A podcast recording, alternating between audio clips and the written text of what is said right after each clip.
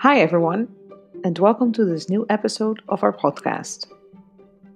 In this episode, we will cover the Sunday message of the team of the Center for Responsible Business and Leadership at Católica Lisbon about the key insights of the Water Summit organized by the Center in end of June.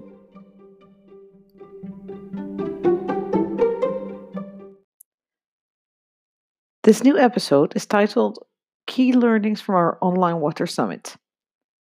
Water scarcity is undeniable. Businesses have a clear role to play. Partnerships are crucial, and the time for action is now. Last week, the Center for Responsible Business and Leadership at Católica Lisbon hosted its first major impact event, the Online Water Summit 2020.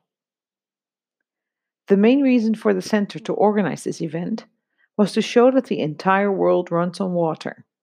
Clean, reliable water supplies are vital for industry, agriculture, and energy production.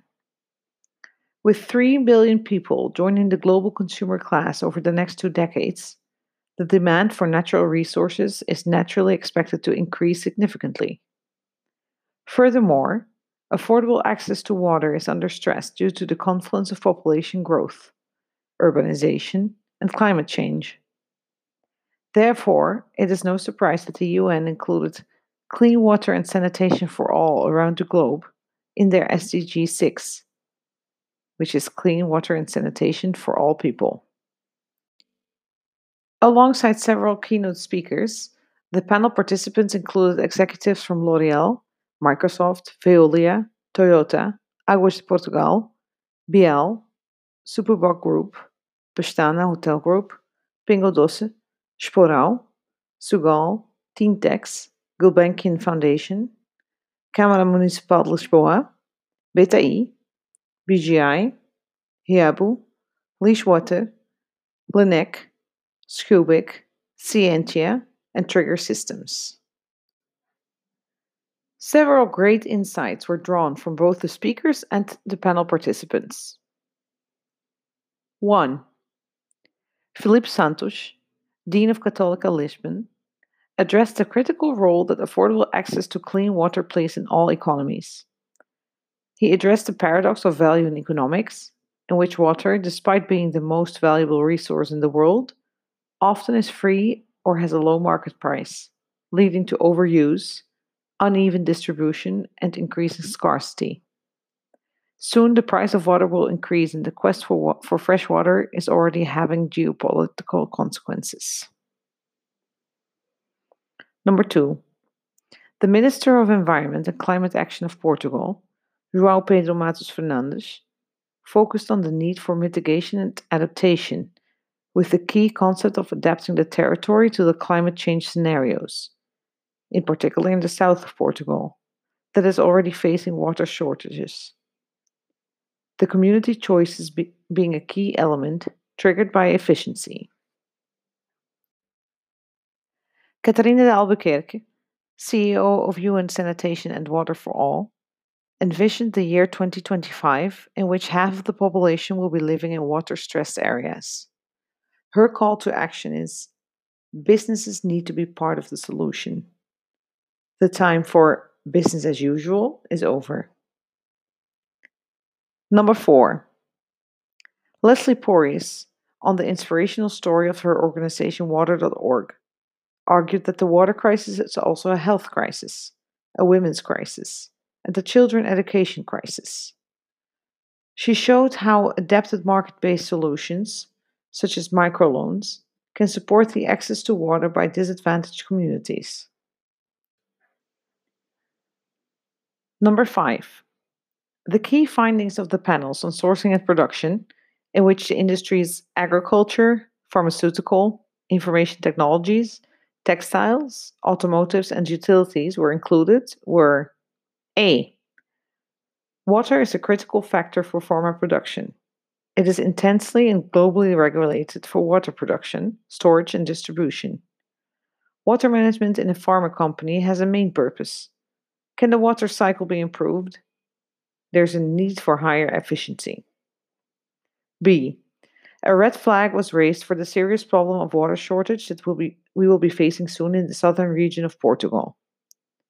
C. In food production, there is a vertical integration from the field to your table, and specifically on water, drip irrigation, reuse, and recycle water, and technology needs to be part of the solution. D. The information technology sector claims that investing in water uses, usage efficiency is contributing directly to the company's efficiency and product quality.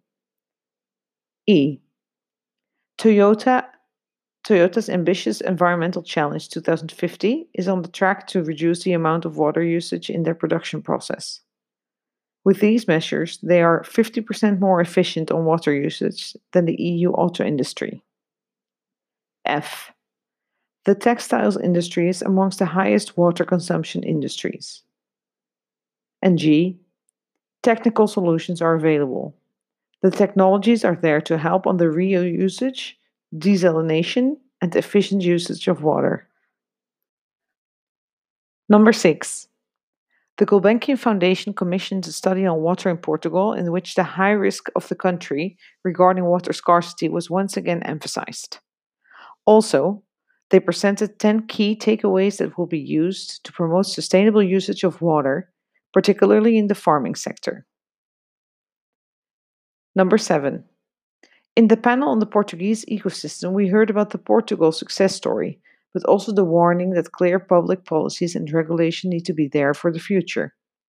Trust and memory will need to pave the way. The panel on consumption covered three industries FMCG, retail, and tourism. A. No water means no business. Clear water targets in various dimensions, from suppliers to products, must be set. B. Local projects must be set up to encourage water reuse and desalination projects. C. The mindset should be reduce consumption and clever reuse. Number 9. The last panel featuring startups showed that most of the water problems will only be solved with innovation. With these findings of the Water Summit summed up above, the main message from the two day event are that water scarcity is undeniable, businesses have a clear role to play, partnerships are crucial, and the time for action is now. Furthermore, we need to promote cultural change, resilience, and finally, we should be willing to take risks to prepare for the future. At the Center for Responsible Business and Leadership, we hope to be able to build on everything we have learned and will work to, to energize partnerships to raise up our business community to the challenges posed. The dimension of the challenge is huge. Only coalitions amongst the corporate world working together with public authorities will be able to address it. And we, the Center, want to be a catalyst for that to happen.